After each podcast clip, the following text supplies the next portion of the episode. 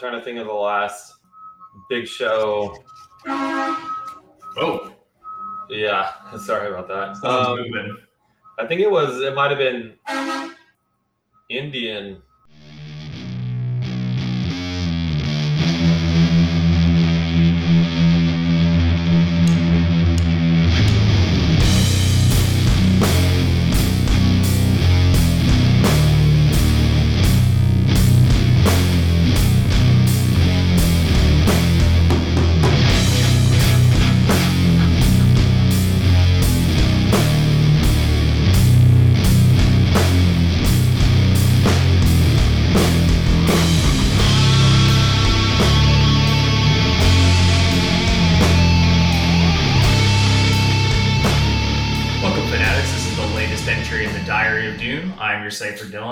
As we look back on the rich history of Doom metal and its sister sounds based on the recounted tales of its followers. Every week, we'll have a different guest spin their yarn.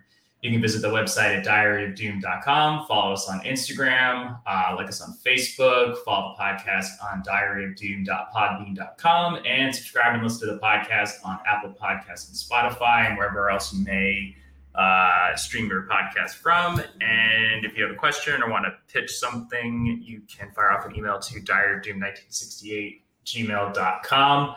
And joining us for this week's chapter is JJ Anselmi, who wrote the really awesome book, Doomed to Fail. Uh, it was released originally in hardcover, but there's going to be a paperback edition coming out later this year. Um, so thank you for coming on the show. Yeah, thanks so much for having me, Dylan. I'm stoked to talk to you. Kind of, I've already like said it before, um, but you know, first off, congratulations on the the birth of your daughter. Because Oh, we were we were supposed to talk a few months back, and that sort of took precedence as it should. Yeah, yeah, yeah. Thanks for the flexibility and yeah, was you know having my life reshuffled and just have the priorities all different. But yeah, thanks a lot for the flexibility. I'm stoked to uh, be able to you know step back into the the world of this book and just kind of being a writer again. Yeah, it feels great. Um, and you're you're also actually the second JJ to be featured on this podcast. Oh, is it uh, JJ from the Obelisk? yeah, JJ Koczan. Yeah, Shout out to JJ and the Obelisk. Yeah, I feel I, I'm trying to. I think I've had some. I feel like we've interacted at some point over the years. But anyway, he yeah, he's a he's a great example of. You know, I can't imagine that he makes any money from the obelisk.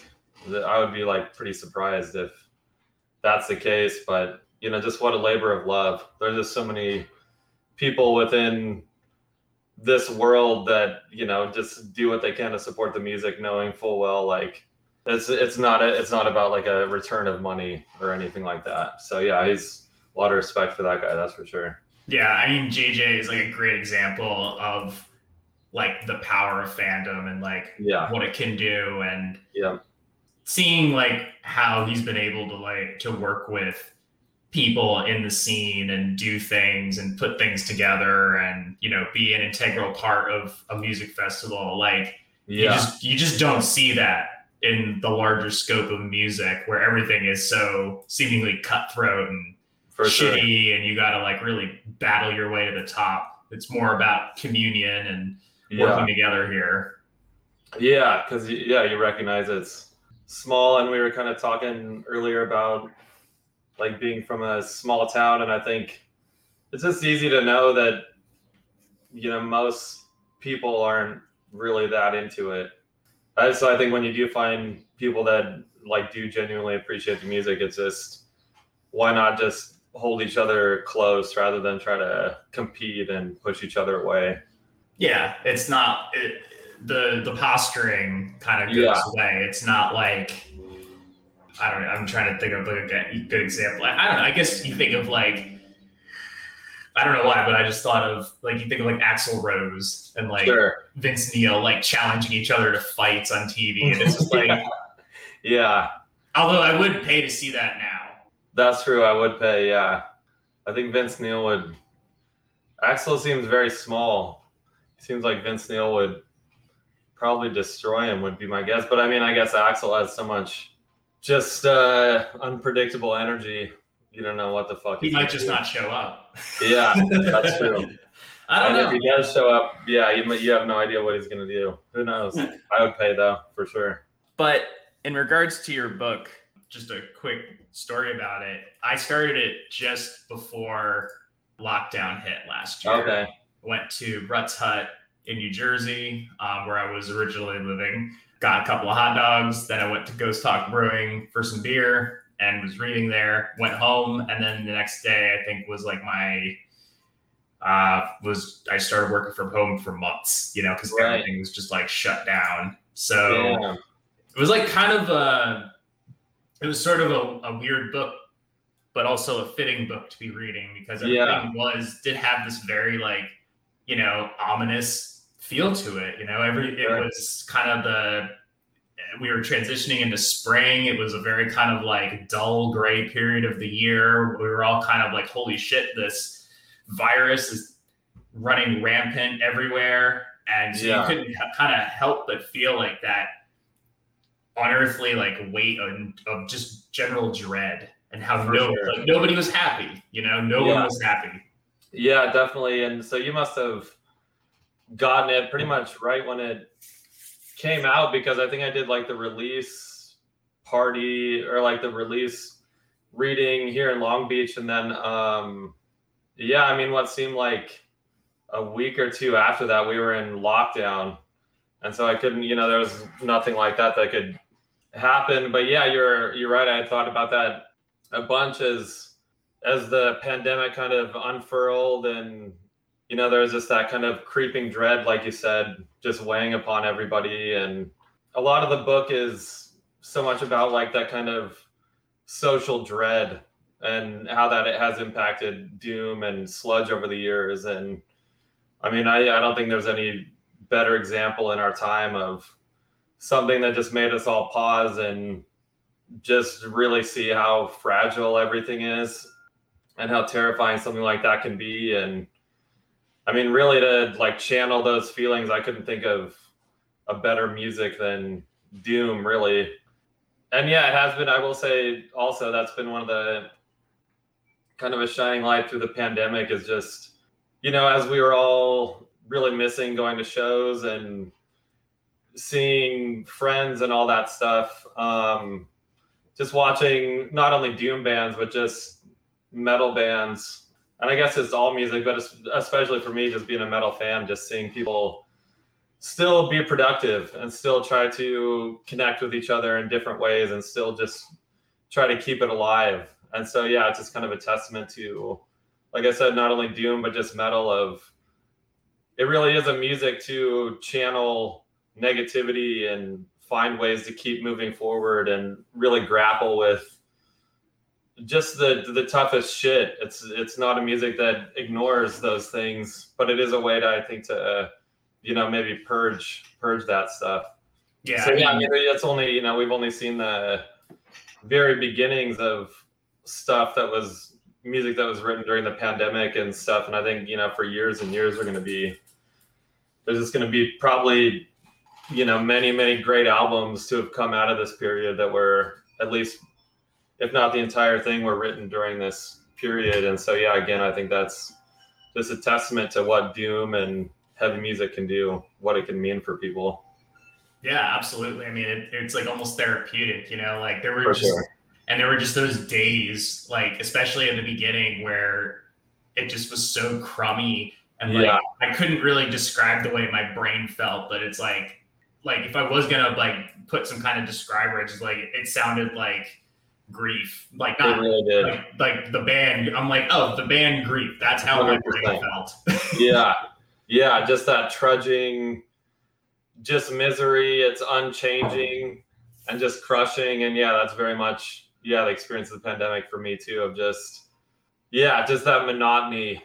And at the same time there was that aspect but then you know for me i was also like really lucky in a lot of ways. So yeah my wife got pregnant and my daughter was born this year so that was another the pandemic for me ended up being like really uh just such extremes of light and darkness to me it just really when the pandemic started to hit and you can see the unease the kind of thing that i kept thinking was just how fragile society really is. I think it's easy to think of like all our systems as these monoliths that are going to be here forever. But to me, something like a pandemic just really underscores that it's just all stuff that humans have built that can be destroyed. And then, not to mention all the, uh, uh, you know, George Floyd and all the just so much more horrific stuff going on beyond the pandemic. Mm-hmm. So, yeah, it's totally crushing. But then, like I said, there was this extreme light of like my wife getting pregnant and just having a lot of time to write um, myself, and so I felt like I was very like creatively productive. So it was it was just strange in that way of just these this total juxtaposition, and it didn't always seem like they made sense together. Very bizarre. I'm I'm curious to see how we're gonna be describing it in the years to come, or yeah, what am I gonna tell my daughter about like the year she was conceived? You know the pandemic. It's, it seems like our generation's version of like when my grandparents would talk about the Great Depression. Yeah. It's just like this collective thing, at least in the US, that everybody suffered through. And so, yeah, it seems a lot like that to me, I guess. It'll probably be a little bit different just because it was, um, you know, it was not like right before a war. I mean, yeah. knock on wood. sure. Yeah. Um, and it was also just like this is literally what's happening now it's, yeah. it's hard to control that with like digit you know digital and the way that information's manipulated and you know people can kind of remember things how they want to remember them now a bit more freely which you know is good and bad because sure. it's it's good because i think there's going to be people that always are going to make sure that like the facts are there but it's bad because the people that don't want facts to be out there can kind yeah. of call their own shots. So like it's True. it's good. It, yeah, it, it'll be interesting to see how I guess the remainder of the year plays out and then forward from there. But it wasn't. But on a lighter note, kind of go back to your beginning. Like, what were your earliest experiences with music? Because, like, you know, we talk about you grew up in a small town in Wyoming, and like, yeah. I have no fucking clue, like, what the music scene was like back then or even today really. I, I really don't yeah. know fuck all about wyoming. Um yeah so i'm from this small coal mining town in southwestern wyoming. Um, it's called rock springs. And it's a, a boom town in the truest sense of the word. So there's a it was founded on coal mining. In the 70s there was like more of a, a there was a, a big boom because they built a, a big power plant and brought a lot of people in. And they're starting to uh, um, get some natural gas out of nearby areas. And then when I was right after I graduated from high school, well, I should say, so that kind of big boom happened when my parents were um, like graduating high school and then having me and my sister. And then there was a bus period for a long time until I was until I graduated from high school. And so it's just kind of like you go through these just really extreme periods of um, kind of scarcity, and everybody is money is tight with pretty much 95% of people. You know, you still have, um, you know, people who have just like um, they have, you know, different investments and stuff, where they didn't have to worry about money in the same way. But yeah, you go through these like really extreme periods of boom and bust with people. Um, and it creates this kind of, I don't know, to me, when I would read about Black Sabbath um, living in Birmingham, that's really a lot of what it reminded me of, of just being surrounded by this really intense and harsh blue collar labor. And there was never really any like, I mean, it, it's some people try and kind of romanticize that stuff, but to me, even as a kid, it was like not something that you would really gloss over or see in like a, a, a really warm glow because like I said, there was those extremes of um, scarcity, and then when it would boom, it was just like kind of nuts for a while, and there was a lot of drugs and a lot of um, workers from just other places that were there just to make a quick dollar and party and then get out. Um, and so yeah, it kind of creates this uh, one of my buddies calls it like a collective neurosis.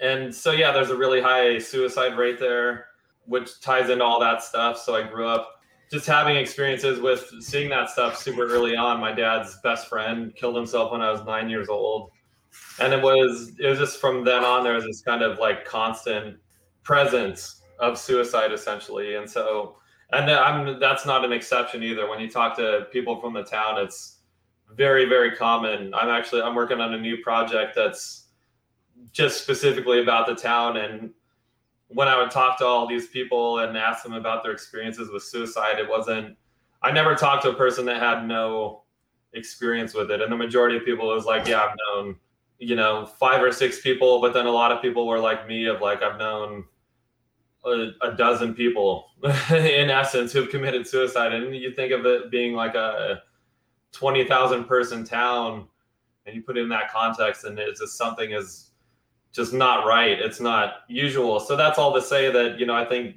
from an early age, kind of growing it up in that environment that I had a, you know, you just have kind of a, just a more bleak view of reality, I guess. I didn't really, I had kind of a lot of pessimism growing up. And so when I discovered Black Sabbath, like I said, it just hit home with me immediately. And a lot of it was from like seeing, um, seeing him on VH1 and Ozzy, especially when he would talk about Birmingham and just that kind of hopelessness and seeing how the uh, harsh blue collar labor can eat away at people. Yeah, I, I really, I think I felt all that in Black Sabbath's music before I even realized it was like consciously realized it was there. Um, and so basically got super heavy into metal. Um, there wasn't, there was like a little punk scene with like kids trying to make things happen and have shows for themselves. But yeah, really there was not much music as a whole. We had to go to um, Salt Lake City, which is like two and a half hours away, to see any like bigger bands. But you know that couldn't happen until I was older. So I think it was.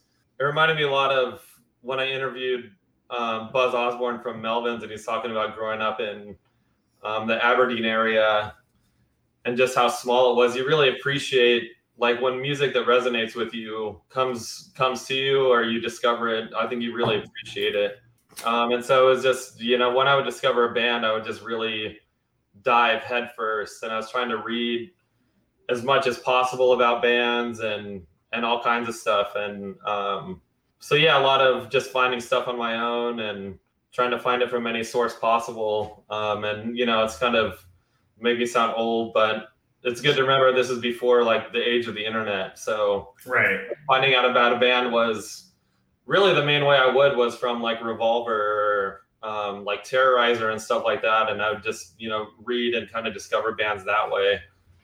Um, so yeah, it seems a little bit different since the internet is around. But you know that said too, there's not a whole lot of doom metal fans in the town. I did end up discovering like there's a small pocket of metalheads and stuff like that, and some really cool people that love awesome music. But yeah, it's, it's very few and far between. So yeah, I'd say the attitude that really fostered is just uh, being very appreciative, and I try and remember that kind of like we were we had mentioned um, off air. I think the pandemic created that for a lot of people of like suddenly none of us can go to shows so when we when we go back it, we're just going to be much more appreciative of it Oh yeah, I'm like fully prepared to cry.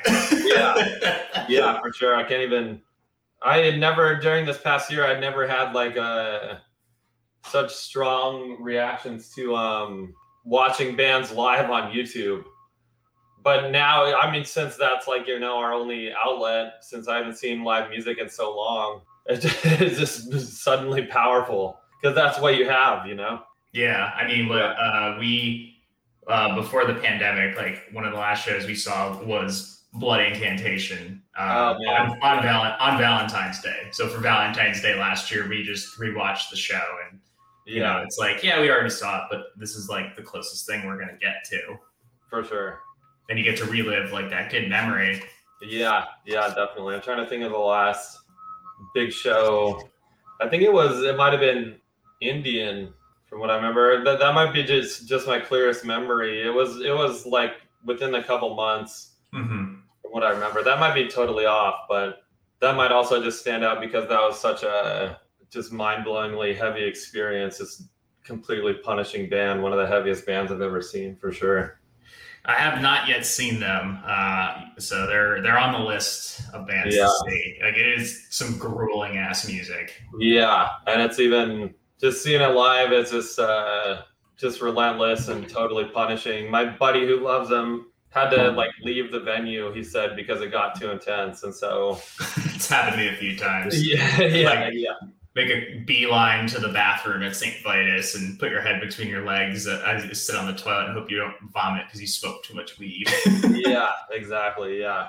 Is there a specific record that you would credit for changing your direction into heavy music? I mean, if I was, like I said, I think Sabbath, you know, really like guided me into this style and stuff. And I did know about them at a pretty early age, and I really liked it. But even before them, what really I think put me on the path of heavy music was just Korn, uh, the self-titled record and Follow the Leader. And it was just kind of, you know, I was like 12 years old, and it was that age where, you know, you're just kind of branching out into music that isn't what your parents have showed you. Mhm. Um, and it was, you know, it's kind of like I was saying, as you know, from this place where I think a lot of the youth felt disaffected, and you know, my dad worked out at this power plant, and a lot of my uh, friends' parents had that kind of similar blue collar experience, and it wasn't like a rosy like he would get home from work and be happy. He would just get home from work, and it was just totally you know, destroyed basically. Just like lay down on the couch and was just, I think, physically and mentally um, eviscerated in some ways. And so, yeah, discovering korn and that kind of angsty stuff. And there's a lot of kids, um, you know, in similar situations. Um, so, yeah, korn, I think, really put me on the music, on the path of, yeah, just heavy music stuff that looks at the darker side of life. And I will say about Korn, I know they have their ridiculous moments for sure, but one thing I, I appreciate about them a lot, and it ties into that Doom book, is um, how much they really sound like where they're from. If you've ever been to Bakersfield, California, it's it's not like L.A. or San Francisco. It's um, it's the Central Valley. It has just this like, it feels like the Wyoming of California is how I always felt because I had lived there. I went to grad school in Fresno, which is just an hour up the road. But yeah, korn, and it just feels like a kind of forgotten by the state at large. And there's a lot of economic decline and not a whole lot of industry and tons of drugs and all that stuff. And so, yeah, I will say for korn that they definitely sound like Bakersfield. And I think that's something that I have always gravitated to over the years of bands that really sound like where they're from. And so again, Sabbath is they couldn't be from anywhere else other than Birmingham, you know, pretty literally because Tony Iommi got his fingers cut or the top mm-hmm. of his fingers cut off in a sheet metal accident because Birmingham is this industrial town where that's people his age. And so yeah, I think it really put me on the it wasn't something I consciously realized back then, but I think it definitely set me on the path of gravitating to music that just really has a strong sense of place. And then later with, you know, Eyehategod sounds just like a Louisiana swamp. Like it just emerged from from that. You know, you can hear it very clearly, or like Weedeater and I think Neurosis from Oakland. All these bands have to me like a, a really tangible and clear sense of place. Yeah, a- absolutely. And it's it's like when you put that on and you hear something like that for the first time, you're like, "Whoa, that's crazy!" Like I've never heard Mhm. something that sounds like a mountain moving before. Yeah, yeah, for sure. Yeah, and I had that especially with Black Sabbath. I knew like Paranoid and stuff when I was a teenager, and then I had my nu metal years. But then when I came back to like old school metal and getting into just all the classics and Metallica and Slayer and stuff like that, once I discovered Black Sabbath's self-titled album, and then you know just the first song, Black Sabbath, on there, and just how slow and crushing it was. It was just at the time I was just like, Jesus, this is just it was. I mean, and this was in like the year 2003 or 2002, so you know, literally over 30 years since it had come out, and it still just stunned me as like, wow, this is. I didn't know people could make music this heavy and just this punishing, you know. Yeah, I mean, like you know, for me, it was like probably Holy Mountain was like the Yeah. one that really like changed me over. Like I heard that and I was like, this is I you know because I, I started being the loud rock uh, music director for my college radio station. Oh, so I was like, well, if I'm gonna be handling metal, I gotta like learn more about it.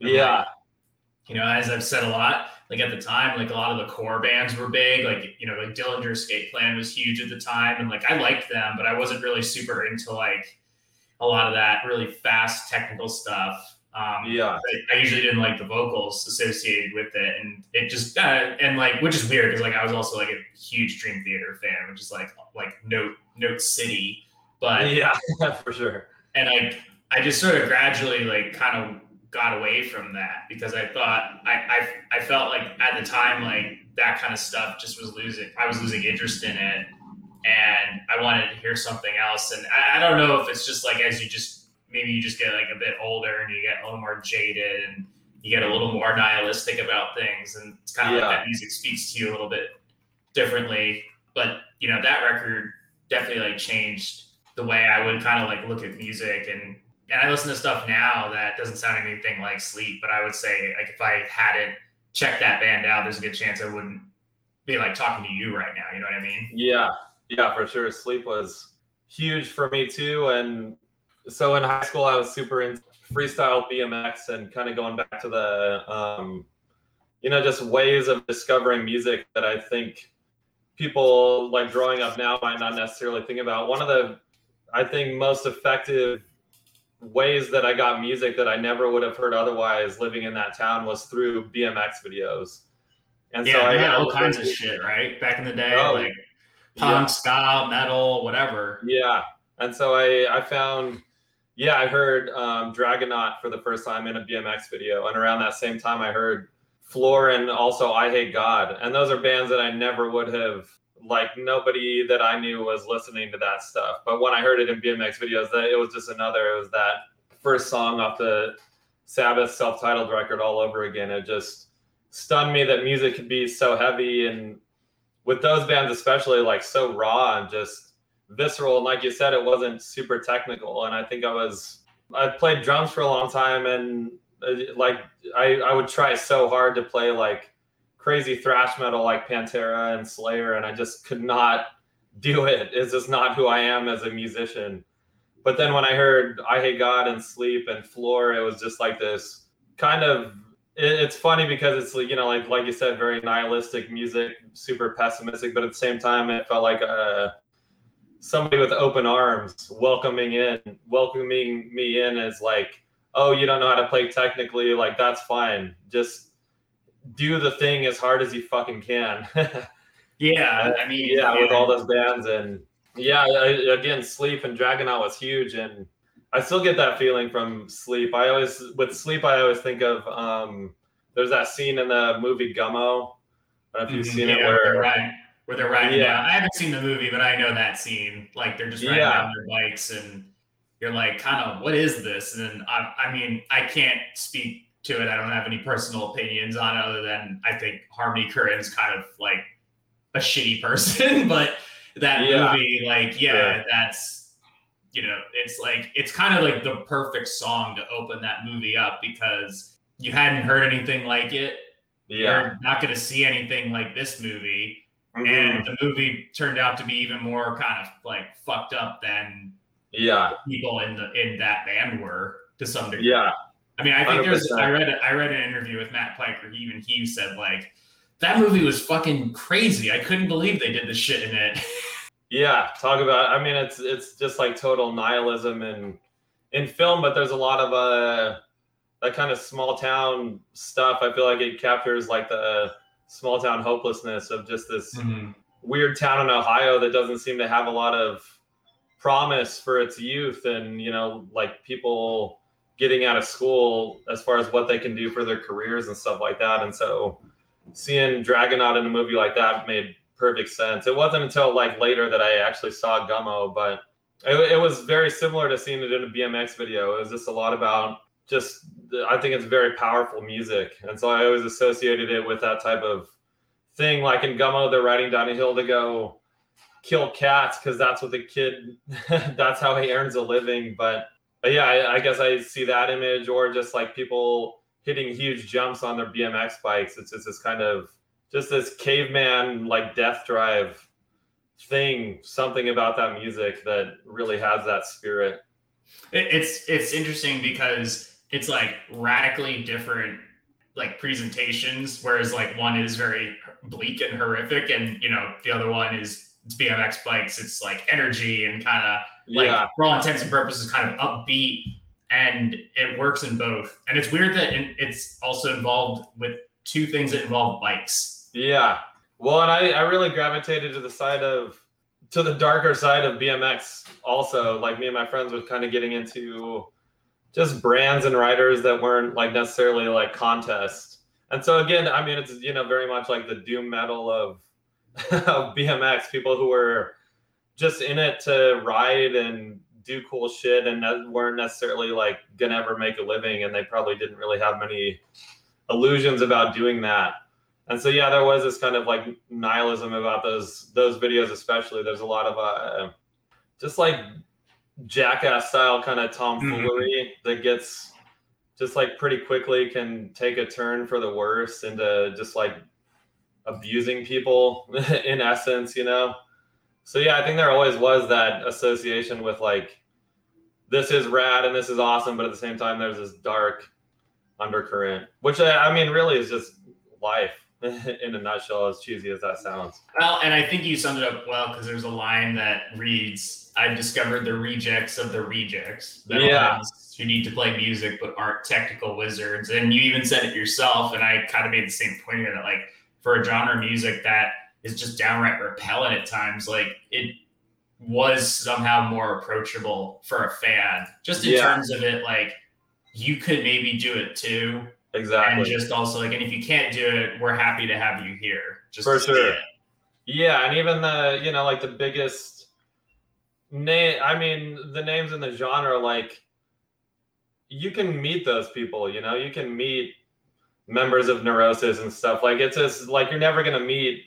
We were talking about Axl Rose or Vince Neil or just these huge artists like that. They, there's just this kind of like untouchable aspect when you hit a certain level of success, I guess, in music. But yeah, to me, that's always been one of the beautiful aspects of Doom. Of you know, you see the people like walking around at the shows, and oftentimes they're setting their own gear up themselves and shit like mm-hmm. that. And usually they're happy unless you're like um, a total jackass. It seems like from my experience, people are generally happy to talk to you and stoked that you like their music. Yeah, I mean it for me. It's it's been like just a really cool community to engage with. Yeah. Yeah, I'm trying to think of just like really horrible band experiences I've ever had with in doom metal, and I can't really think of any. Honestly, I mean, I've seen you know, obviously there's lots of bad behavior, but as far as just me, it's happened way more with with writers where I like have a ton of respect for a writer, and then I meet the person in in real life, and I'm like, oh god, you're just you're so fucking pretentious, and it's just hard to separate the person from the art after that. After you have like kind of a bad taste in your mouth. And for the most part, for Doom, I haven't met any people that really, I don't know. Yeah, I think it's it's hard to have like delusions of grandeur when, you play that style of music of like I'm the greatest on earth because it's very often yeah pretty DIY and stuff like that, pretty pretty down to earth. Yeah, it's a labor of love. You know, it's kind of like sure. yeah, and it, and it kind of goes like with your, you know, if like you want to talk about the title of the book, like you know, it was a genre that was never really going to like blow up, and like for all intents and purposes, it did kind of blow up for a few years, you know, and it's Sure. still going. It's still going along. I mean, it's got a passionate fan base, undoubtedly. Yeah. you'll never be able to take that away. But yeah, you know, and that's that's why I'm always impressed that something will continue to pop up and still Yeah. be unique and different. You know, which is why Yeah. I I hold out for it. But in terms Oh, of like what I think people, you know, in terms of like the the ones that are going to be big, you know, like we're not we're not going to have another neurosis. You know, that's mm-hmm. that's just not going to happen. And we don't need Yeah. another one. We don't want. We we have the regular neurosis. Yeah.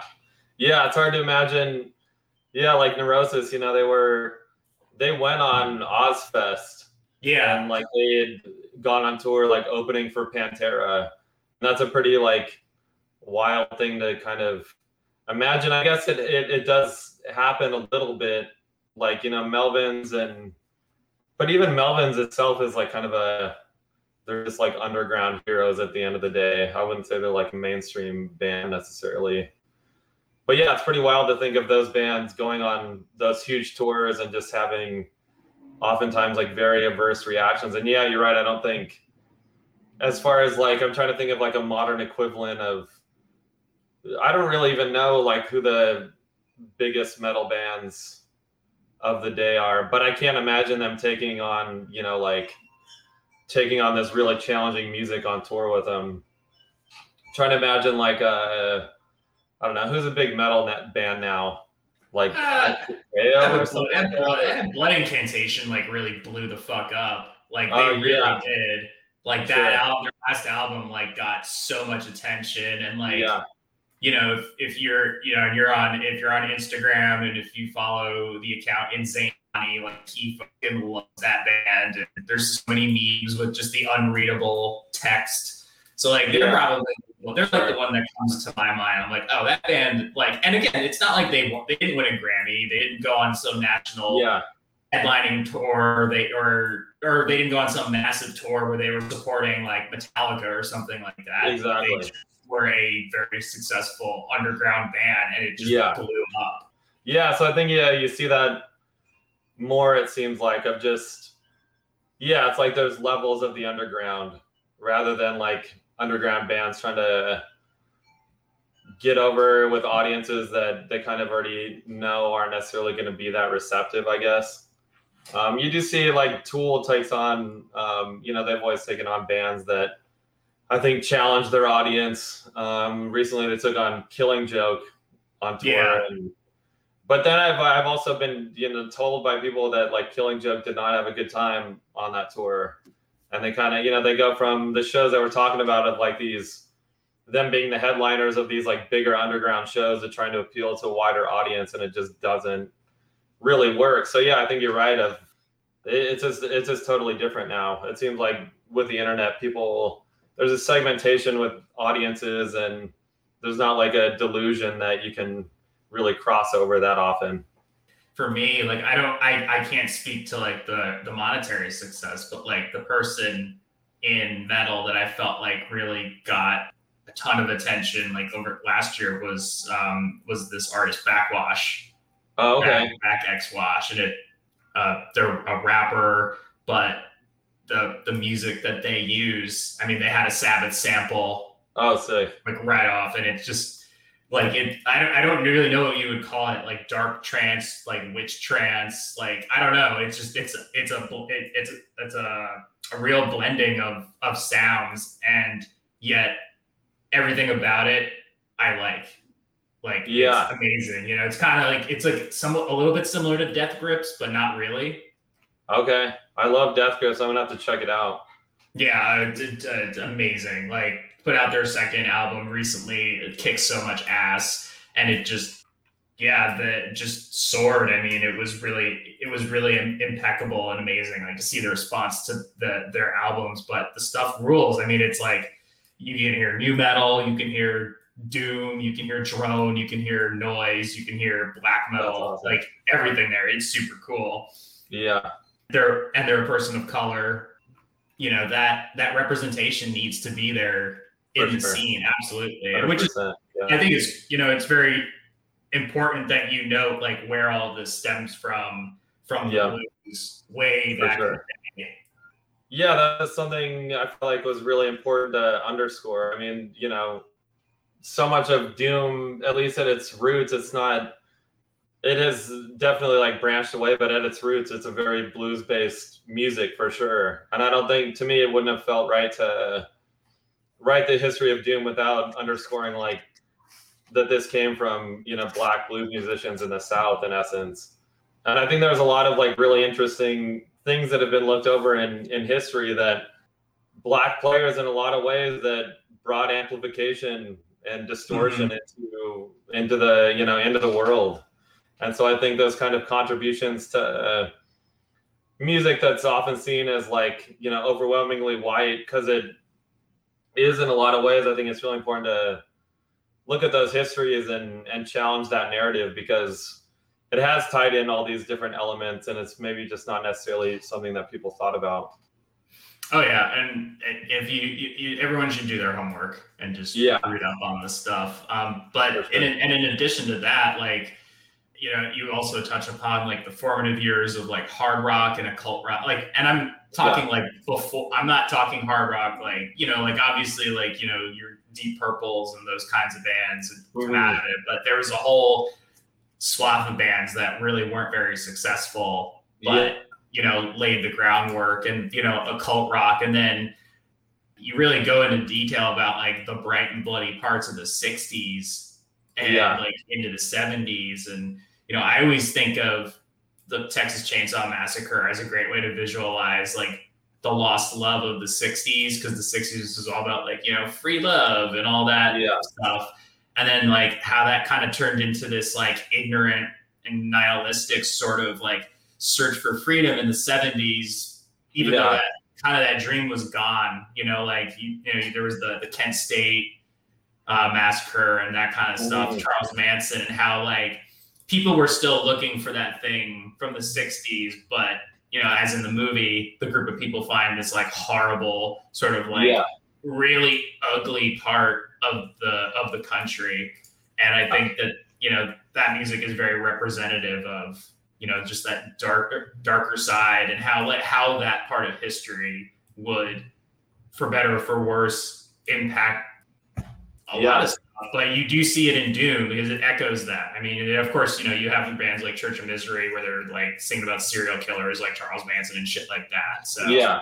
But yeah earlier on that kind of uh yeah the loss of free love and even like right before that when coven was kind of being formed, and it was it was before like the the Manson and Kent State, but there was still just like this kind of overarching sense of doom. And I think for a lot of people, the '60s really was this kind of foreboding time. I always think of uh, like the White Album by Joan Didion. I don't know if you ever. It's just a collection of essays that basically captures that time, and a lot of what she's talking about is, is like being kind of a logical person who didn't fall into LSD and all the kind of myths and you know weird just ideas at the time. Um, she was just kind of like viewing all this stuff as like having an inevitable bad end.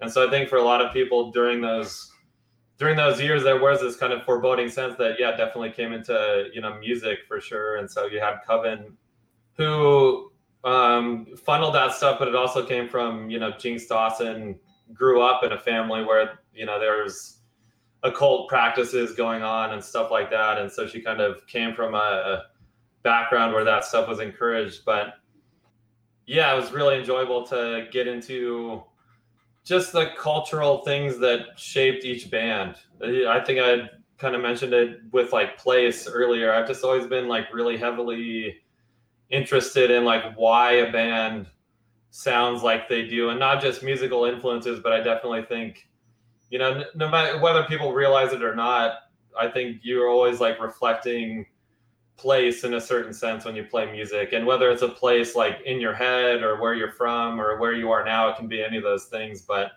i think it definitely all comes out. And so yeah looking at um you know that kind of industrial the shape of the industrial revolution and how that kind of went into hyperdrive and ended up creating towns like Birmingham, which created bands like Black Sabbath, and then these weird kind of like cultural hopes that people had in the 60s that maybe LSD could save everybody and suddenly just be like a, you know, a magical solution and the crushing reality that just like really a lot of that stuff just leads to uh, kind of this bizarre cultish behavior and america has always been violent and controlled by you know the military industrial complex and stuff like that so yeah it's fascinating to look at the the cultural background of all this stuff that was happening with like i said coven and sabbath and then i think like the charles manson murders happening and Kent State and the death of the 60s. And then you have a band that like Pentagram that just kind of emerges from the ashes. And to me, none of that stuff is, you know, like coincidence or um, accident in any way. I, like I said, I think the music is always just such a mirror for society. Like any art, super fascinating to go back and look at what made these people feel like they did at that time. Yeah, and I also appreciate that you brought up the song uh, "The Gun" because that song whips. yeah, it's so sure. good. Yeah, and the artwork for that album was pretty sinister for that time. That was some like kind of, you know, it seems kind of tame now, but it and maybe a little bit cartoonish. But I'm sorry, the song is "Race of the Devil." The band is Gun or the Gun. Right, right, right. Yeah, and so yeah, the the cover for that Gun record. Um, oh, it's so cool.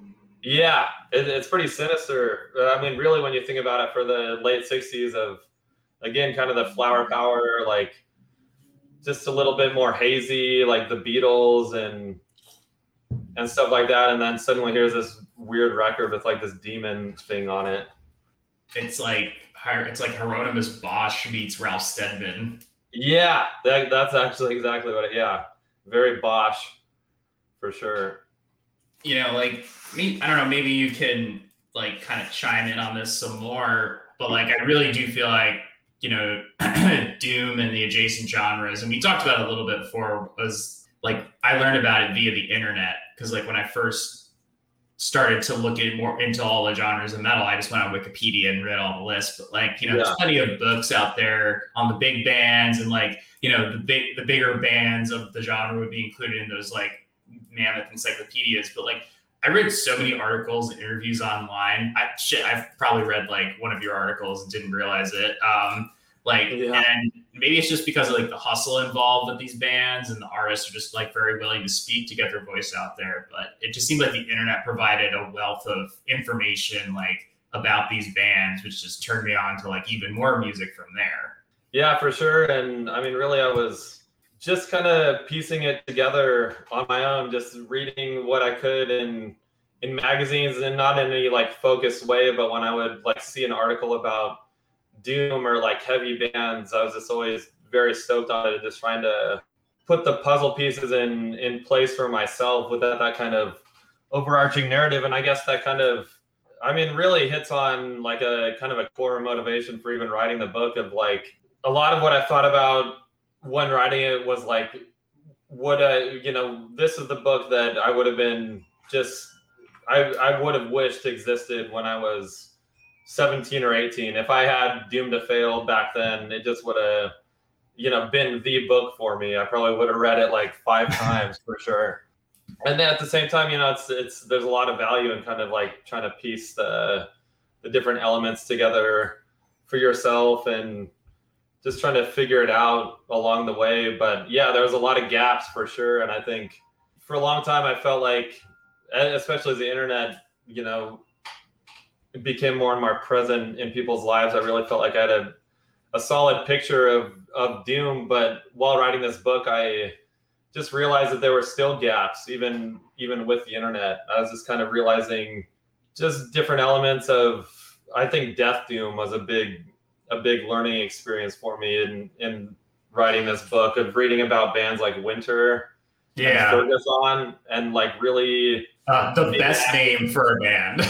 yeah, being active in the late '80s and early '90s, and again, like trying to think of that music coming out at that time. It's just it's still mind blowingly crushing now, but to imagine how it sounded back then to people, it's like man, would have been just like complete fucking devastation it's also very like long music that requires a lot of patience. So it's like it's For not sure. like you can list. It's not like you put on like a punk or a hardcore discography and you could bang at bang it out like probably within like a few hours because the albums probably aren't very long, you know. Yeah. But then you know you get to a band like Thergothon and like you know that's an hour and a half of your day that you have to commit to that. You know, yeah. luckily they only have one record. You know, it's not. Yeah. Like, yeah. You know, it's like diving into like like the Catatonia discography. I'm like, this is hard because like you have yeah. to put like three hours aside for two records, and I'm like, maybe I want to listen to something else. And like, I think they're a great band, but but yeah, it's it's it it's a it's a commitment, you know.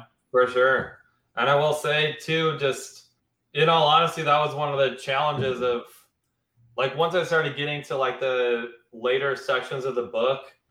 I mean, by that time it had been just listening to Doom and Sludge like primarily as like the primary music, which I I listen to it a lot regularly anyway. But in my daily life, when I'm not writing a book about doom metal, there's a lot more just different shit in there. You know, just all kinds of just whatever weird pop song or I listen to a ton of hip hop. There's just a bunch of different stuff in there to kind of mix up the mood. But in while writing Doomed to Fail, it was you know I was just constantly doing homework of bands like that, like Thergothon and Wind, and list all these records that I hadn't heard in full. And I'll say that the uh, God, there was a psychic toll there for a while yeah. for sure. And I think after it was done, I had to really like step back from Doom and Sludge a little bit.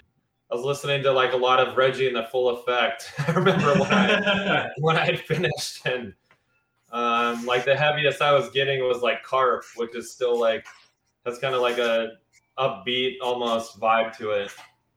Uh, and I'm just, ass. Yeah, just yeah, for, for sure. And just now going back to like listening to Buzzov-en a lot again and stuff like that. And so yeah, there's that music is challenging, and it it, it takes uh, I think when you really give it its due attention, there's a there's a toll for sure, and that's what it's designed to do. You know, it's not when they were writing those records. I think of like Lee Dorrian talking about writing those first Cathedral albums. That that was exactly what they were trying to do is just make just make a p- very punishing listening experience. And so when you when that's all you listen to, it's just like it got pretty bleak there. Yeah, which is funny because which is funny about Cathedral too, because like listening to their stuff, like yeah, they have really long songs, but like they have parts where it's like it's not slow. It's like almost like you know thrash or yeah. it's got like fast sections. It's just it just goes for about a minute and a half, and then you've got like six more minutes to get through. Like I like I can tell that they like Iron Maiden. You know what I mean? Yeah. Oh, for sure. Yeah. At the time, and I mean, it was you know, it was also like death metal was the thing at that time, so you know that was very much a presence and and all that stuff. But yeah, it's still just punishing music.